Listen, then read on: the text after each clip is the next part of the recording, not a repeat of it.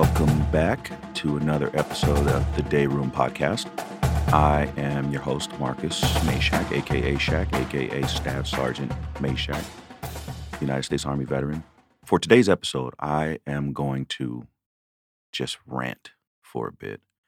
I just have some things on my mind this week, and uh, what sparked it was, as many of you may or may not know, I, I drive for Uber and Lyft, and um, I had a passenger in, and she noticed that I had veteran plates, and she's talking to me about her son-in-law who recently um, got out of the Marine Corps, and he'd been struggling quite a bit, you know, not really knowing where to go. You know, the the transition was really getting to him, and she was mentioning that he was declining pretty rapidly, and she didn't know what to do, and her daughter didn't know what to do. Um, so, uh, of course, um, you know, the first thing I thought of was to dial 988, you know, and get them involved, the uh, mental health crisis line, and uh, start there, and then try to get a hold of some VA reps or VA advocates or um, VFW, DAV, American Legion, something like that. And it, it really uh, took me back about 10 years ago when um, I had a buddy of mine, David Nimmo. Uh, he was struggling, and I, we were supposed to have dinner on a particular night, but I was busy with the kids and um, I needed to reschedule. And the next time I heard his name was his mom calling to tell me that um, I need to come to his funeral. You know, I knew he was struggling. He reached out to me for the longest time. Um, I kind of carried that, like, if, you know, if I would have been there, if we would have had that dinner, would that have changed things? And since then, I've kind of, um, you know, gotten past that. Uh, but I take it very, very seriously when I have somebody, um, you know, when I hear somebody talking about that, because everything that she was describing, his excessive drinking, um, you know, his, his barricading himself in a room with the curtains and, and shades drawn, um, just wanting to be in the dark, not wanting to be around family, uh, extremely withdrawn, aggressive, angry all the time, short fuse. Um, those were all things that I at one point had experienced, but also I I know that um, it, it was things that that they were things that Dave was kind of going through, and you know they're telltale signs that you you need to get help ASAP. Uh, so with that said, um, I I will be having a special guest here in the next couple of episodes. Hopefully, we can get her in sooner rather than later. She is a mental health professional uh, specializing in uh, veterans' mental health, and she is also a veteran. So um, be on the lookout for that episode. I can't wait to get her in for some help. But um, today, I, I just I want to kind of go through um, and talk a little bit about what's been going on with me the past five or six months with my struggles and my journey, um, what's helped me, and hopefully I can I can motivate somebody else and, and spark them to, to kind of turn things around and get to a place where you're happy and healthy emotionally, mentally, and physically. Uh, because it's been a it's been a great great journey so far for me, and I'm excited to see what's going on or or what's to come. The word stubborn has been something that uh, I have been called my entire life, mostly by people who, to this date, have accomplished very little. Um, and and not that they, you know, that means anything. It's just that they haven't. They might have a dream or a goal, and they just think that it's too lofty. Um, and when they call me stubborn, most of my life I believed that was true. I thought something was wrong with me um, until recently. My therapist used another adjective to describe me, and kinda caught me off guard because it's something that, you know, in my head, I always would say I'm not stubborn, I'm I'm determined. And when he used this word, it it really I lit up and I, I thought, okay, I'm I'm on the right path. I'm, I was doing the right thing. I, nothing was wrong with me. But I want to define the word stubborn first. Being stubborn is having or showing a dogged determination not to change one's attitude or position on something, especially in spite of good arguments or reasons to do so.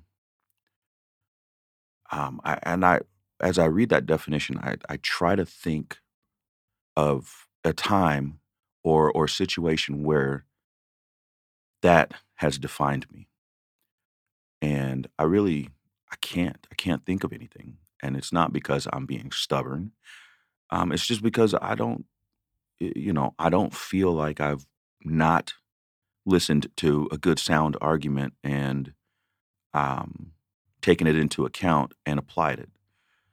Sometimes, uh, you know, I, I might take it in and think, okay, well, that doesn't fit the direction that I'm heading. So, of course, I'm not going to use it. You don't always have to take uh, and use everybody's suggestions. It doesn't make you stubborn. When my therapist told me that I was resilient, you know, I resonated with that it, it- because I do feel like I'm I'm I'm determined. I'm resilient. There's nothing that's going to stop me from getting to what I want um, or what I'm trying to accomplish. And I, you know, resilient is defined as able to withstand or recover quickly from difficult conditions. After I I, I heard that, um, I was thinking back on my life and the difficulties I've encountered, and I just thought, you know what, man, Stefan is absolutely right. For as long as I could remember, um, I fought through every single tough situation I've been faced with, and either come out on top or learned and ended up better than I was before. But for whatever reason, I mean, I, I can't understand it. Most people saw that as innate stubbornness. Um, and, and in the beginning, I, I mentioned that um, I've been on this this growth path. I've been retracing my steps as far back into my childhood as I could remember, um, with the hopes of mending any trauma that has followed me to this point. But mostly to find out why I'm so stubborn. And like I said, it turns out I'm not stubborn at all. I was just trying to grow and growth. The process of increasing in physical size. Another definition, as it applies to psychology, is the potential to cultivate inner potentialities, seek out optimal challenges, and integrate new experiences into the self concept. And this is why I think therapy is so important to personal growth. In the animal kingdom, an animal with an exoskeleton cannot physically grow until they shed that old outer skin. You won't grow until you shed that exoskeleton of doubt, fear, excuses, impossibility, and you get rid of the naysayers. I like to use the analogy of imagining that uh, you know you're you're a year old, you're a baby, and it's at that time where you're trying to stand up and walk, um, but you keep falling. If you had that same mindset back then that you have now, you'd probably still be crawling around everywhere. And remember, back then you had people encouraging you to walk. You know, they created an environment uh, that was conducive to growth. You know, holding you up and, and making you, propping you up as as you took little steps. Uh, they might have bought products to help you stand up and strengthen your your legs and and your your back muscles so that you can walk. You know, they they, they created an environment was 100% fueling you and, and providing you the ability to get up and reach that that milestone. You know, they never told you, well, you keep falling. I guess walking just isn't for you. And think about that. And think about all the people you have around you right now telling you how impossible your dream or your goal is. That's the exoskeleton that you need to shed. That's the exoskeleton you need to shed so you can grow. And shutting them out doesn't mean that you love them any less or, you know, you are turning your back on them. And when you're successful, uh, you know, they're just, they don't mean anything. That's that's not what it means. It just means that right now you're gonna take time to love you more. I highly recommend that if you are not in therapy right now, you find a therapist and go. Stop leaning on on your biased friends that only tell you what you want to hear, you know, and they're not telling you what you need to hear. It's not fair to you, first off, because you're not growing. And and second, it's not fair to if there is another person that's involved, it's not fair to that other person because that mindset that, oh, you know, it's not you, it's them, or um, you know, you're better off without that person. That may that may cause you to to constantly believe that it's never you. You're never the issue. It's always somebody else. And that's what those those friends will reinforce. So I, I do believe that there is no substitute for professional, uh, professional targeted therapy. And if you if you continue to neglect that, you're only cheating yourself. I'll speak about myself for a little bit. A lot of you out there that are listening that know me personally, you know that I love failure. I relish in it. Um, I love to lose. I love losing probably more than I love winning, and and that that's because winning winning is easy. Losing, I love losing because it provides struggle. It provides resistance. It means that I I have the opportunity to look at what went wrong, get better, and then go get that win and move on to something next. Um, you know, I don't, I don't, the word quit is not in my vocabulary. I don't know impossible. I only know work until whatever it is that I'm working on is complete. Um, and it's it's funny when I think about that. I read somewhere that um, Thomas Edison had 1,000 inventions, and his 1,001st invention was the light bulb. And the moral of that story is keep inventing because your best invention might be your next invention. That's how my brain works. That's how my brain operates. And not a lot of people can understand that. Um, you know, most folks they they look at me like I'm crazy, and um, you know, and I and I used to feel like maybe I was, so I'd suppress those things. You know, so just know there are going to be people in your life that won't see your potential. Um, they won't trust the process that you see in your head, that you know that if you grind it out, if you're allowed the opportunity to stretch your wings, you're gonna succeed. You just need that opportunity. Um, you know, they're not gonna understand why you obsess over things that you truly want to do. Um, they're not gonna see those things because they are not you.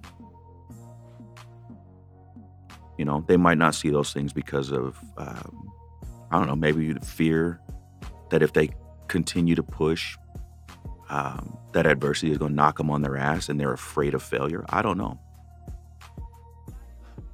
But I know throughout my life, I've always invented things in my mind. I don't talk about it until right before I feel like, okay, you know what? I'm on the right track. I'm excited about this. And then it just bubbles over and I say something. Um, and most times people kind of just shrug it off or they just, you know, this dude's crazy. I'm out of here. Um, I'm willing to bet Thomas Edison dealt with the same similar things. You know, people probably looked at him like he was wasting his time just tinkering away in his shop, building things. And then comes the light bulb.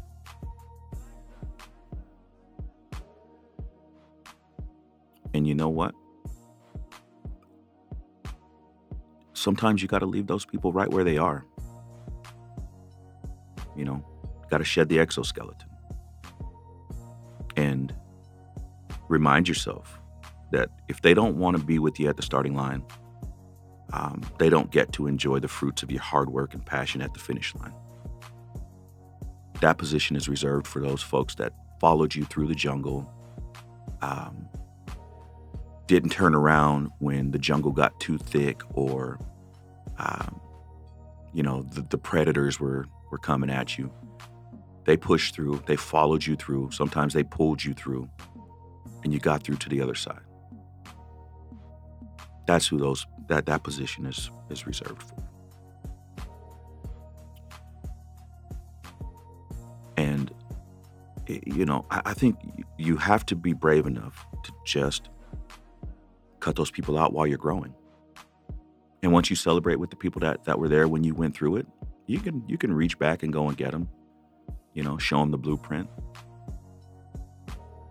And you know, maybe then they'll see, okay, things can be done. Let me try this.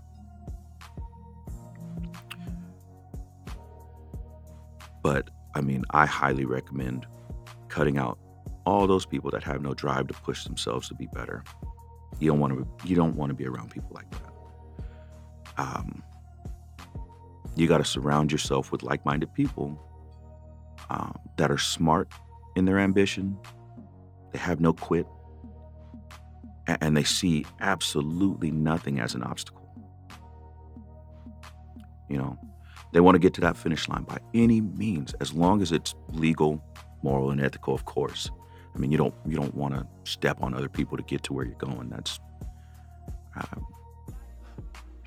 there's nothing worth uh, celebrating about that. If you if you have to push other people down to get to where you're going, um, I could tell you, there will not be a lot of those people around. There won't be a lot of people that that just absolutely have that grind mentality. Um, but when you do find those people, you need to gravitate towards them. Bring them along, motivate them to accomplish their goals, um, allow them to motivate you on your journey. Um, but I do know if you continue to surround yourself with people that just don't want to do anything, you know, those people that everything is an excuse, you're going to constantly second guess your drive and potentially miss out on, I mean, on creating your best invention. You know, and, and again, I'm not saying discard those folks like they don't have worth. Just understand that those people are going to be the same people that are standing outside of the shell of your lab, which is your mind, criticizing you and thinking you're lazy or you're sleeping or you're not doing enough because they can't see what's going on in that lab. They can't see the process taking shape. They, they can't see you going through the rigors inside your mind. And when you're done and you come out with that finished product that you're proud of, that you worked really, really hard on, that they couldn't see because of their inability to dream um, about what's beyond the obstacles, they're going to think that you somehow got lucky. You're impulsive. Um, you know, you. It wasn't hard work, it's luck. You know? You couldn't have been achieving that. That shit just happened overnight. They couldn't see it. They couldn't see the process. So it wasn't happening. But what they don't understand is that as you were tucked away grinding in silence, you were going through a steady process of creation. And they couldn't see it. They couldn't see it because they refused to even envision the courage it must have taken to to to dream up what you just cooked up.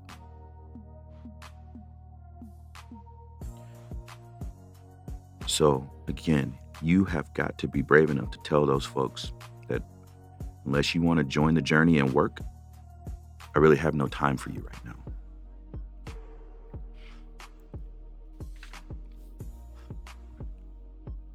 So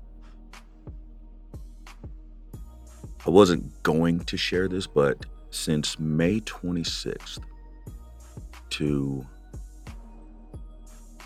just the other day, I believe it was the 19th, no, 18th, September 18th, I've officially lost 42 pounds. Um, didn't come easy, and I didn't do it alone. I had a lot of help. Um,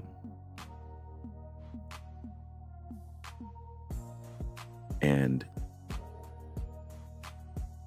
what I can share with you is that um, the getting started was really, really hard. Building the habit of continuing is not hard at all. Um, I did have to close the blinds of my lab and um, just get to work. And everything that I told you so far in this episode, I've done. You know, I- I've shed that exoskeleton a couple of times and I feel better every single time I do it. But I remember um, I was listening to a motivational speaker two days before my birthday, June 10th. And I was sitting around not doing anything. Um, I knew that I, I had to lose weight, so I was going to the gym. But on May 26th, I had weighed in at 318 pounds. Um,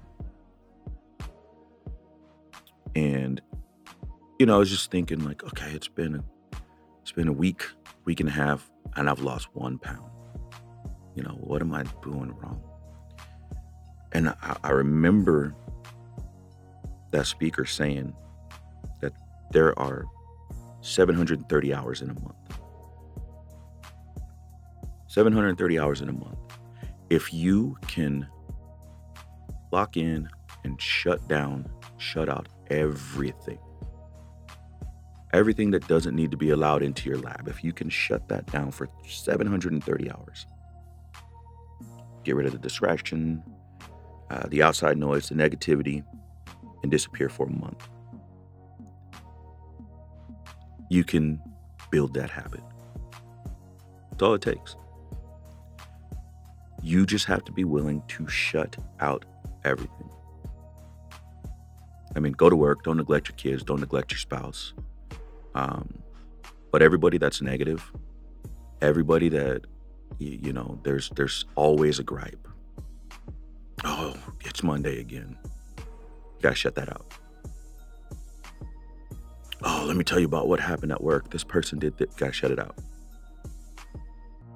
You gotta shut it out. Now, I'm not to go too far into detail um, with what to do, like what I did, but I will share it with you. Um, if you decide to travel down this path, if you decide to take that 730 hours and just lock in and build that habit, um, I want you to reach out to me at uh, tdrpod Twenty-two at gmail.com. Um, that's the podcast email. And if you decide to go down that journey, if you take that leap, I want to follow along in the journey. I want to want to be your biggest cheerleader. Um, and eh, you know, give some guidance and some inspiration if I can. And if there are things that you've learned on the way and you want to share and you want to inspire somebody else, um, you know, we can highlight that. But make sure just reach out to me, tdrpod22 at gmail.com. Um, and remember, the only unattainable goal is the one you leave on the shelf. So close the blinds, start working on that shiny new exoskeleton, and I will see you in 730 hours. Let's get it.